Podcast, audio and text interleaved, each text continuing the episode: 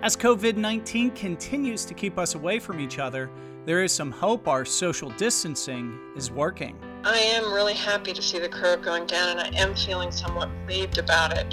Um, the problem is, as soon as we go back out again, the virus is still out there, and that, that curve's going to go right back up unless we totally block transmission. Leading the experts to say, now is not a time to stop taking precautions. If we're not careful, we can transmit it to other people and, you know, potentially kill them. So we need to take responsibility and be careful not to transmit this virus.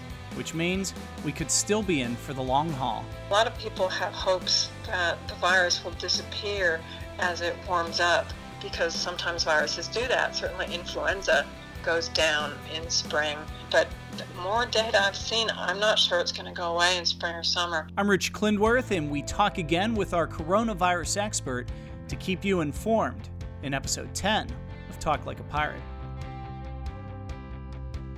And we're joined now with Doctor Rachel Roper, who is an associate professor of microbiology and immunology at E C U's Brody School of Medicine. Her specialties are virology, genomics, and vaccines. Doctor Roper, thanks for joining us again. Happy to be with you. One thing that we're going to do a little bit different here is we have a little bit of a disclaimer at the beginning of this episode of Talk Like a Pirate, in that we are recording this on Tuesday morning, April the seventh at nine thirty, because the way this ever-evolving situation is, some of the stuff that we talk about right now might be outdated by the time someone listens to this a week or two from now or a couple months from now. So in this type of situation, Doctor Roper, is that unusual that information just keeps changing? It seems like sometimes it changes from morning to afternoon. Yes, well, this is a brand new virus. You know, we have not seen this virus before, and we are learning about it uh, day by day. So, yeah, it's true. It is a rapidly changing uh, situation. You were involved in the SARS outbreak back in two thousand two. Can you tell us a little bit about that? I was part of the team that first isolated and identified, sequenced, and analyzed the SARS coronavirus genome. SARS stands for severe acute respiratory syndrome. And um, so we worked on that virus and identified the genome, sequenced the genome, and then we could identify that it was a coronavirus, belonged to the coronavirus family. And also we could look at the proteins that were being made by the virus. You can deduce that from the genome sequence. And then we We used those sequences to make vaccines that would be likely to work, that would hopefully work to protect against the virus, against different viral proteins. And we tried a couple of those different strategies as vaccines in animals. First we did in mice, and then we also did in ferrets. And ferrets are often used as a lung model um, in influenza. So we were able to actually infect the ferrets with the coronavirus. And for both of the um, vaccines, for both of the animal models, we were able to show that we could get a, a good immune response from those vaccines in both of the animal models. The worrying thing was that we couldn't get perfect protection. Even when we vaccinated the, the ferrets and then gave them a boost before they got challenged with the virus, there was still damage, organ damage um, in the animals. So this may be a difficult virus to make a, a strong vaccine against. You mean the coronavirus or COVID nineteen? Yes. yes. How long did that take you all to develop that vaccine with SARS? So I was part, uh, at the time I was in British Columbia, and we had a British Columbia SARS Accelerated Vaccine Initiative. So the government put millions of dollars into this rapid response. Um, so we had a team, uh, a number, a large number of scientists working in, in Canada and in the U S um, to come up with these different vaccines and then to try them in these animal models. Um, for, for the vaccines, for biosafety level three, um, it's very high containment. Um, you have to have, uh, you know, very strict, uh, careful uh, facilities and procedures to even be able to grow the virus. And then testing them in animals is also very difficult and requires high containment. Was it months, years? Yeah, um, we got we got the tests, you know, within a few months. We were able to come up with the actual vaccine materials that were large enough to try in a small animal trial. So we could do that fairly quickly. Um, so the first thing you do is you put your vaccines, potential vaccines, into small animals, um, and you look for any uh, problems that there might be with safety. So you would look to see if the animals get sick just from the vaccine, because not all vaccine preparations would necessarily be safe. So you look for safety, you look for any signs of illness in the animals. And then once you're fairly confident that it's safe in the animals, then you can test for efficacy. So you vaccinate the animals or maybe boost them also, and then you come in and challenge them with the dangerous virulent virus. And you compare that to a control group that did not receive the vaccine to see how much protection you can actually get from the vaccine, uh, from the disease. So how realistic is it for us to have an expectation that we would have a vaccine within the next year for this COVID nineteen? Yeah, uh, so certainly there's an accelerated, you know, there's a big push to get this going as fast as possible because it is so dangerous to humans um, and affecting the whole world. So we can push things, you know, fast, but you, you don't want to skip those steps where you look at safety and efficacy. First, you want to look at safety and efficacy in animals and hopefully a couple different animal models. And then you're going to go into humans in small uh, numbers to make sure that the safety is okay. And then um, what will happen most likely in this case, and, and what was done in Ebola, is you give the vaccine to people who um, may come in contact with the disease, so they get a natural challenge just from walking around in society. And then you compare groups that are vaccinated and not vaccinated to see if the vaccine is actually providing protection to humans from the virus. And of course, at this whole time, you're still watching the safety in humans to make sure that the vaccine is safe as well. I don't know if you have any information on this, but it was reported, I guess, a week or two ago that some people had been given an experimental vaccine. Have you heard anything on how that is working? Yes. Well, the National Institutes of Health began a trial with an R N A vaccine, I believe. So, and that is, is, I believe, ongoing now. There are no data back from it yet. The problem is you have to have enough people involved so that you have a control group and you can tell the difference between um, the vaccine group and the control group. So that means a large enough number of people have to catch the virus. That might take a while to get numbers high enough where they can tell a difference between the vaccine and un- unvaccinated group for who got sick and who didn't. People seem to be getting frustrated with the facts right now of what is going on, because things, like we had um, mentioned before, things are changing from morning to afternoon. First, we were told, do not wear masks. It's a waste of money. Now we're being told we should wear some sort of cover-up in public. What do you say on this topic? Yes, well, back we, we did the podcast back in January, and I actually said masks would give you some protection.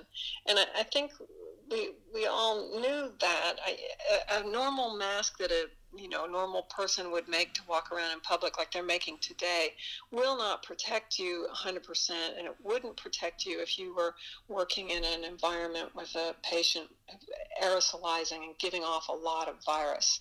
Um, it wouldn't be protective.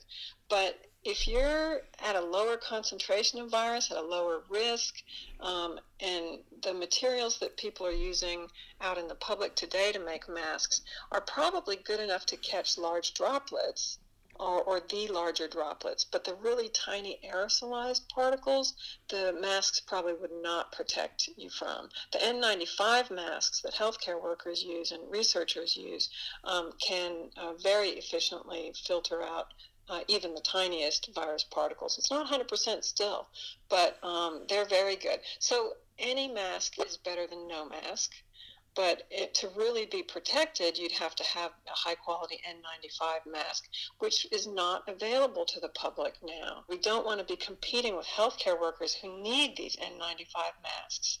But having, you know, some mask covering your face, um, especially if someone uh, is is infected, the mask will keep them from spreading the virus so much, um, spewing it all over, you know, when they breathe or talk, or certainly if they cough, there would be a lot of virus released. So the mask will keep the person from giving off a lot of virus, but it will also provide some protection to people walking around um, who might come near someone who's exhaling uh, and releasing virus particles.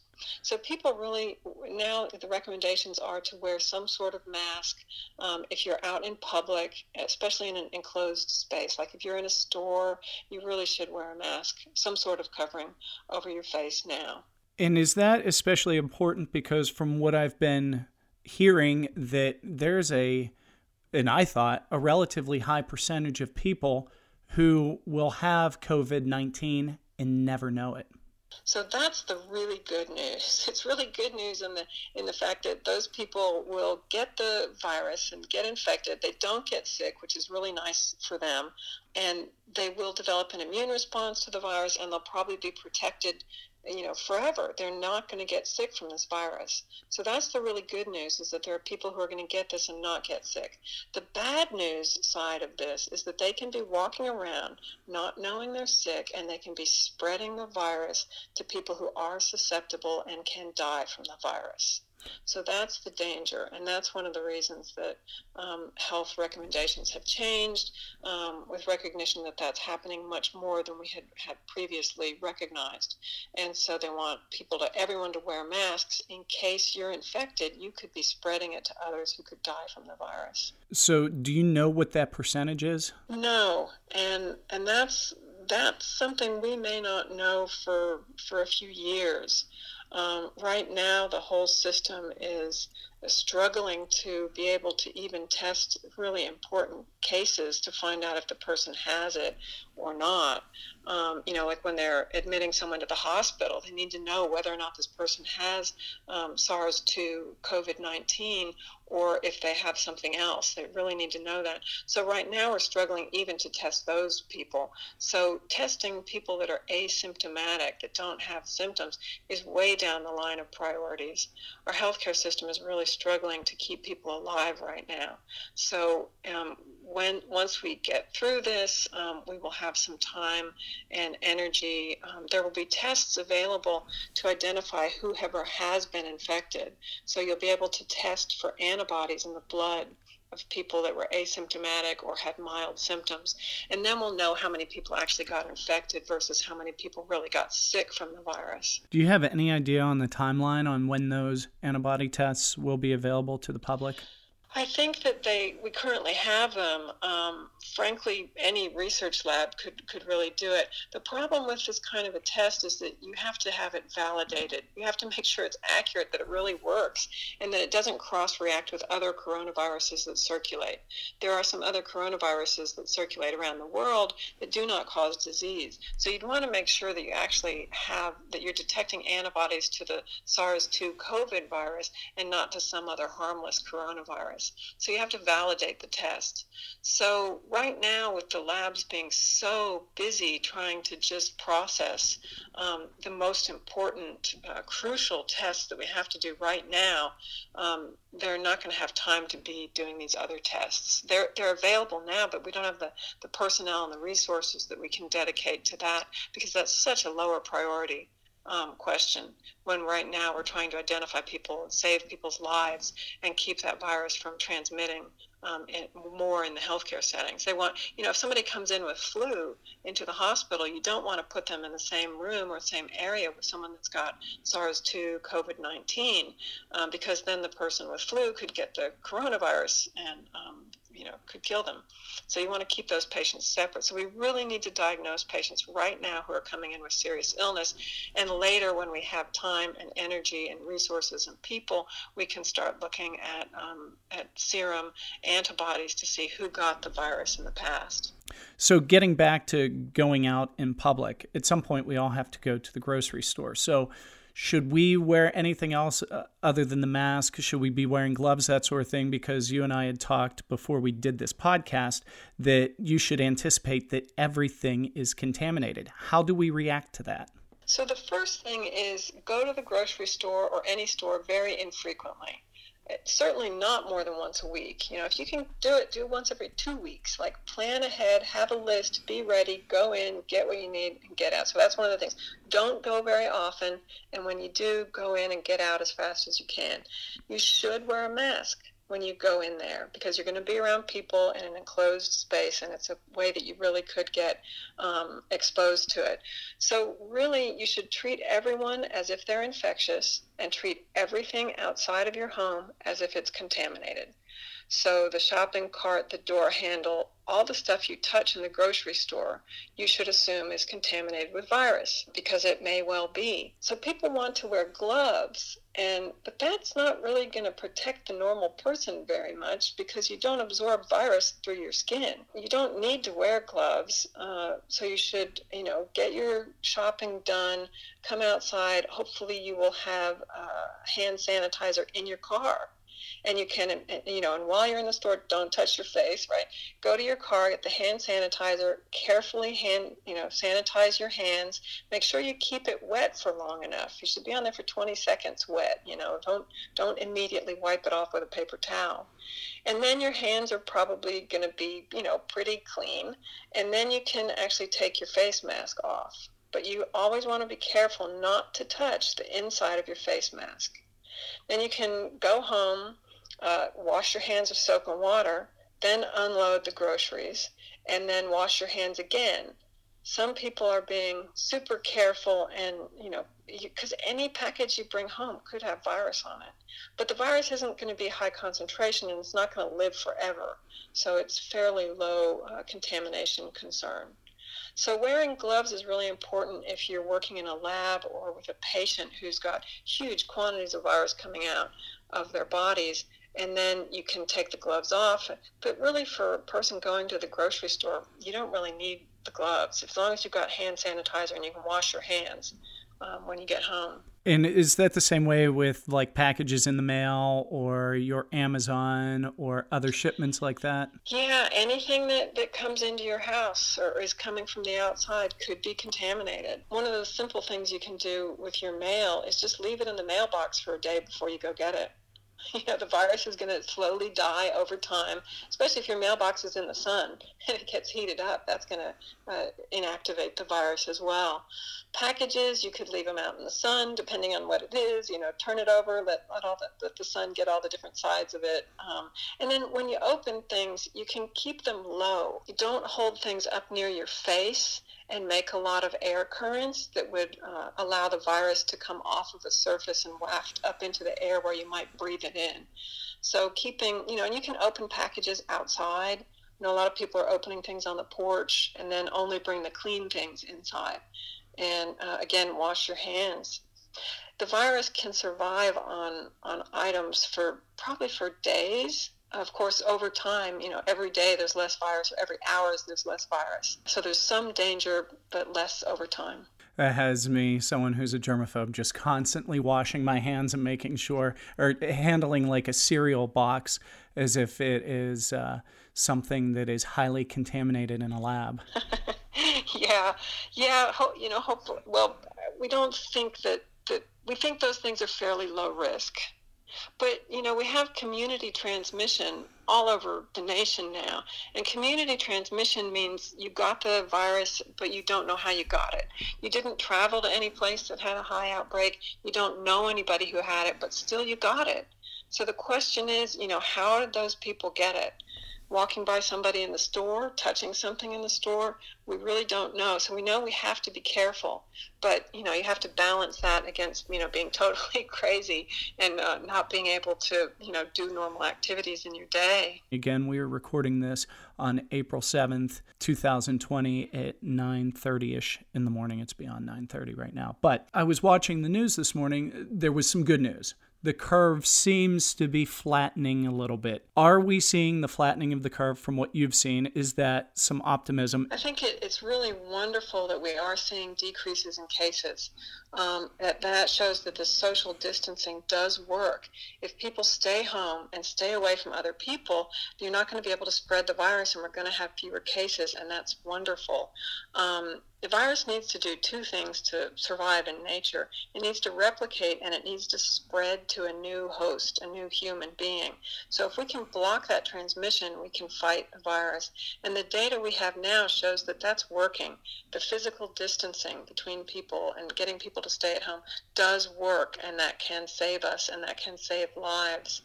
Um, you've got to think about if... If you have an outbreak in your community, you're not going to know till two weeks later when people start getting hospitalized and dying, right? So, you know, you say, so like at Mardi Gras, you know, they decided to go ahead and hold Mardi Gras because they didn't have that many cases. Well, look what happens. You know, a month later, you have a huge outbreak, lots of deaths. So you're not going to know necessarily that it's circulating at a high level in your community until weeks later. And then it's too late and everyone has it. So we really have to be careful. And, you know, some people think it's safe to go to church, but there are a number of cases, like there was one church in California that's got more than seventy cases because they went to church. And then in South Korea, there was that church that had, had so many cases as well.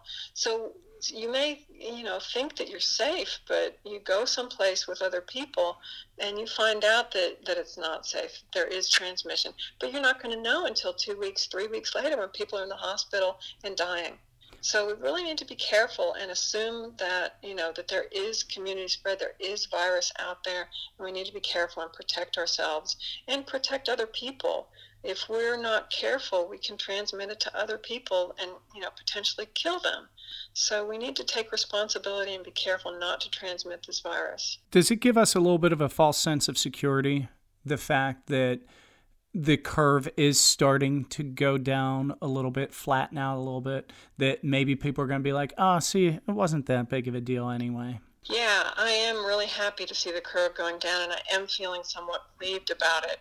Um, the problem is, as soon as we go back out again, the virus is still out there. And that, that curve's going to go right back up unless we totally block transmission and get it down to almost nothing, where, you know, the, the health professionals can go in and identify every case, test every case, and then be able to isolate the person, anybody who's got it, and then contact trace, identify anybody that they've come in contact with, and quarantine those people, absolutely quarantine them.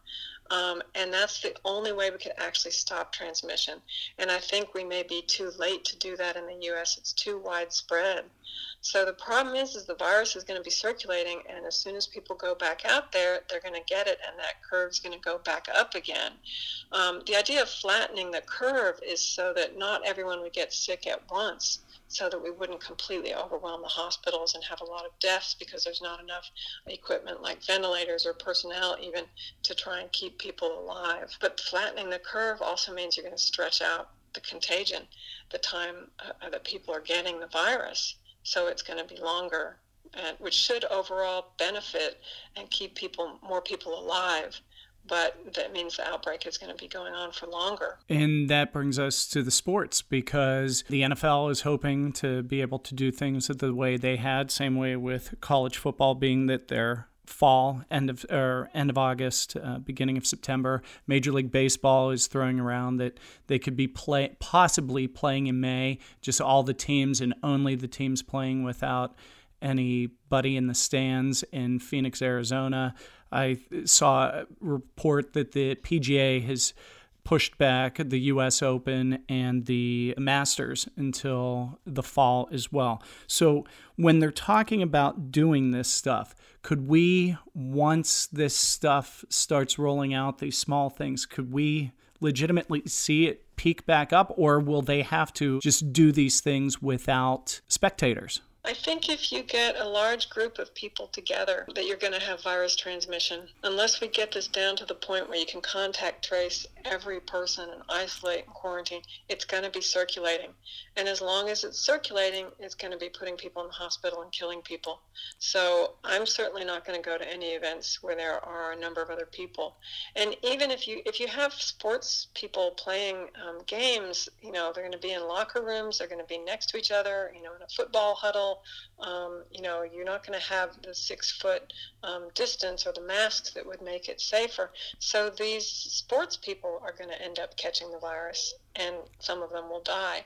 Um, I think, you know, some people are, are have a misperception that it's only older people that are in danger from this virus, but almost half of the cases are between, you know, are less than age fifty, half of them that are hospitalized. So this is very serious for younger people as well. And that's what's so wild with this thing, that you have such extremes with this. You have people that have it and they will never know it and they'll be fine. And then you have other people that I've seen, like a marathon runner gets it, is a rather relatively young person, and they die. Yeah, gen- genetics make a big difference. Um, you know, the people are different genetically, and different people are going to have different susceptibility to the virus. Um, you know, you can, overall health is important, and so everyone should make sure, you know, they get good food and, you know, nutrition and enough sleep and healthy exercise. So everyone should take care of themselves.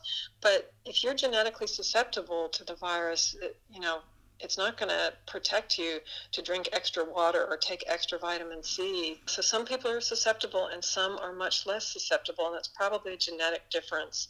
Um, the same way we see with other viruses, some people are genetically resistant and some are not. In your best estimation, with your experience with all this, what would be a realistic likelihood that our lives would go back to normal? The question is, how many fewer people will there be in the U S when that happens? Um, are we going to have one hundred thousand deaths? Are we going to have a million deaths? We don't know that now. And, you know, hopefully a vaccine will be developed relatively quickly, but that still looks like a year. I think, you know, a lot of people have hopes that the virus will disappear as it warms up, because sometimes viruses do that. Certainly influenza goes down um, in spring um, and typically doesn't. It still circulates in the summer, but it's at pretty low quantities. So I think people are hoping that will happen with this coronavirus. I was certainly hoping that, but the more data I've seen, I'm not sure it's going to go away in spring or summer, because right now it's circulating in the southern hemisphere, and it's also transmitting, circulating in, in equatorial regions that are warm and humid. So I'm afraid it may not go away in summer. And then, of course, it may, there still could be a resurgence in fall where cases, case numbers go, go up quite a bit again. So, yeah, I'm worried, and that's something that we don't know the full story on yet, and we won't know for months. Looking into the future, you know, six months from now, do you think will the majority of us will be back to work out in the public? Oh, I wish I had a crystal ball. I don't know. I don't know. We have to get the testing out to see that people have had it and survived it, and then those people could go back to work safely. We just don't know. With a virus like this, what could the potential lifespan of it be? Would it be a year or two, or is this something that could just be around for years to come until we get a vaccine? I think this virus will be around for, for years. I think it's it has spread worldwide. With SARS one, we were actually able to catch it. We did contact tracing with every single person. We were able to actually block transmission, and we stopped it. It exists in labs, in freezers, in labs. Well, it may be growing in labs, but um, but it's no longer in the wild. We actually caught it. That's not going to happen with this virus, with SARS two, COVID nineteen. It's already out there. It's already circulating too widely. It's going to be endemic now. So we're going to have to have a vaccine for it. Um, you know, as it sweeps through the population, if everybody gets it, it will kill all the susceptible people. And then the people that are resistant to it will be okay, and society will go on. Life will go on. But there's a lot of people that are going to die Um, without getting the vaccine and, and blocking the transmission. So one of the other things that I'm really worried about is being this virus being transmitted to animals. So we know that these viruses circulate between different animals, and we know that these viruses can jump into humans. There's no reason that humans can't transmit this to animals, and then the animals can be a reservoir and transmit it back to humans. So, and we've already seen this. I think there was a dog in England that was confirmed to have it, or believed to have it. They tested it. And now we have tigers in, in New York that have it. So they probably caught it from one of the keepers, and several of the tigers are sick. One of them was confirmed to have the virus. So anybody's cat or dog or bird or, you know, the rat, the rat that's running by um, could pick up the virus, and we will have it um, in animals as well as in humans. Well, what's the difference then between this coronavirus and then others? So coronaviruses are a big family of viruses. And there have been um, several coronaviruses that circulate in humans and just cause the common cold. Um, so no one was ever really that concerned with them or interested in them until the big SARS outbreak in two thousand two, two thousand three, with that one that killed a lot of people. Um, so yeah, it depends on, on the actual virus, you know, genome, the actual virus, how virulent it is, how transmissible it is. And this virus, unfortunately, is both highly virulent and highly transmissible. So it's easy to catch, and it can kill a lot of people. So one of the things that I have thought, and other people have thought as well, is that we were all sick in December, really bad, December, January, with didn't have the flu, but had something that was respiratory, included a fever. Is there any chance that we already had it back in December, November, December, January? My answer to that is no. First of all, there are thousands and thousands of respiratory viruses, and many of them, you know, make give you a fever and a cough and can make you really sick.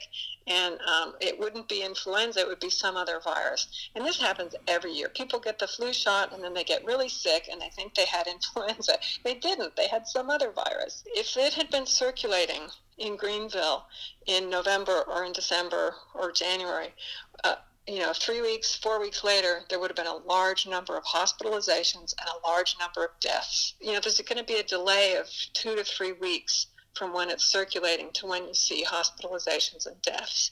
And so we have not seen that here. So it was not circulating here at high quantities, you know, three weeks or a month or two months ago.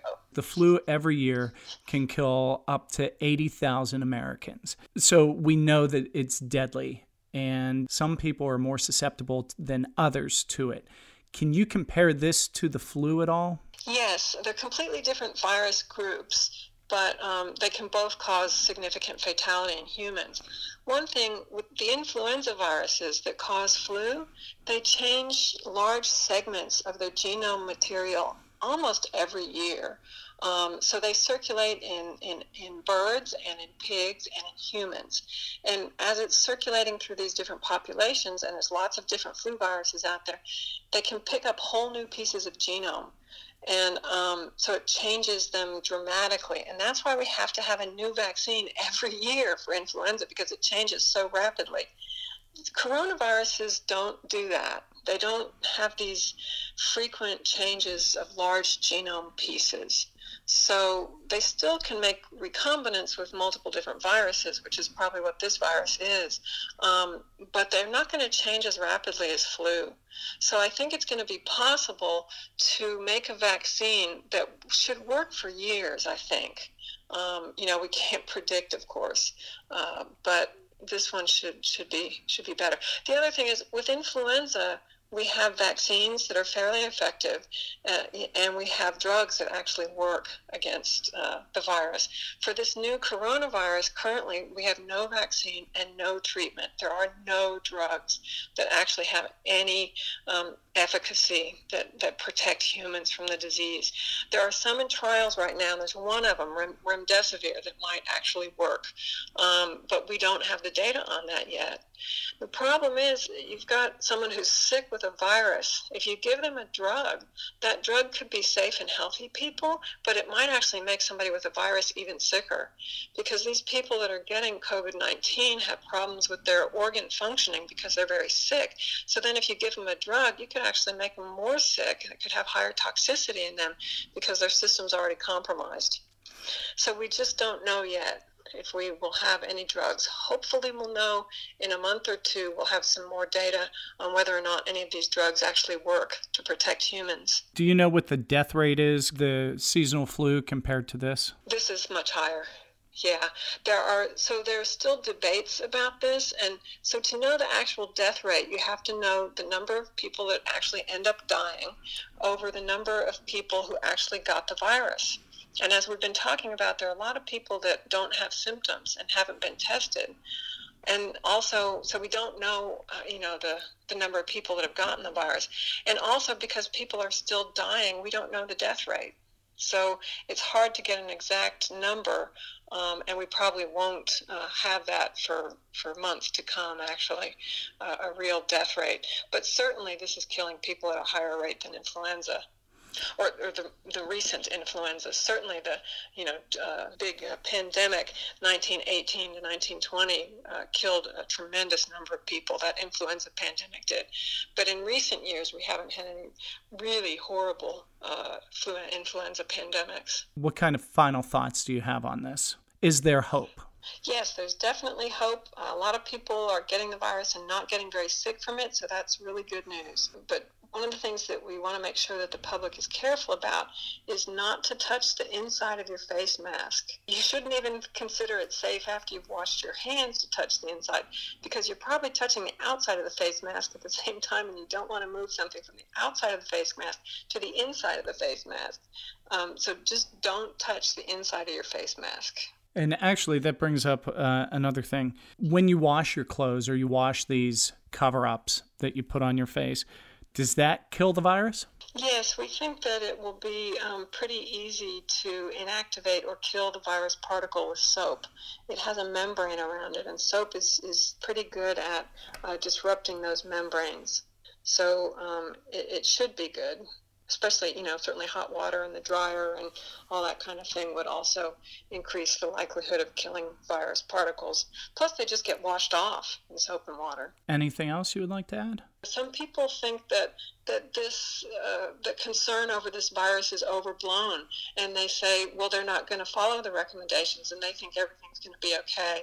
And I think, you know, one thing we can look at, you know, Boris Johnson, the Prime Minister of England, thought that everything was going to be okay and thought it was safe. Now he's in the hospital, and he's in intensive care. And um, so people really do need to take this seriously. They shouldn't just brush it off and assume that they're going to be okay. All right. Well, thank you very much, Doctor Rachel Roper, who is the Associate Professor of Microbiology and Immunology at E C U's Brody School of Medicine, where she specializes in virology, genomics, and vaccines. Doctor Roper, thank you so much. Thank you. Stay home, stay safe, wear a mask if you go out. Well, that is it for this episode of Talk Like a Pirate. We hope Doctor Roper's information will help you as we continue to navigate these uncertain times. Thank you so very much for taking your time to listen to us.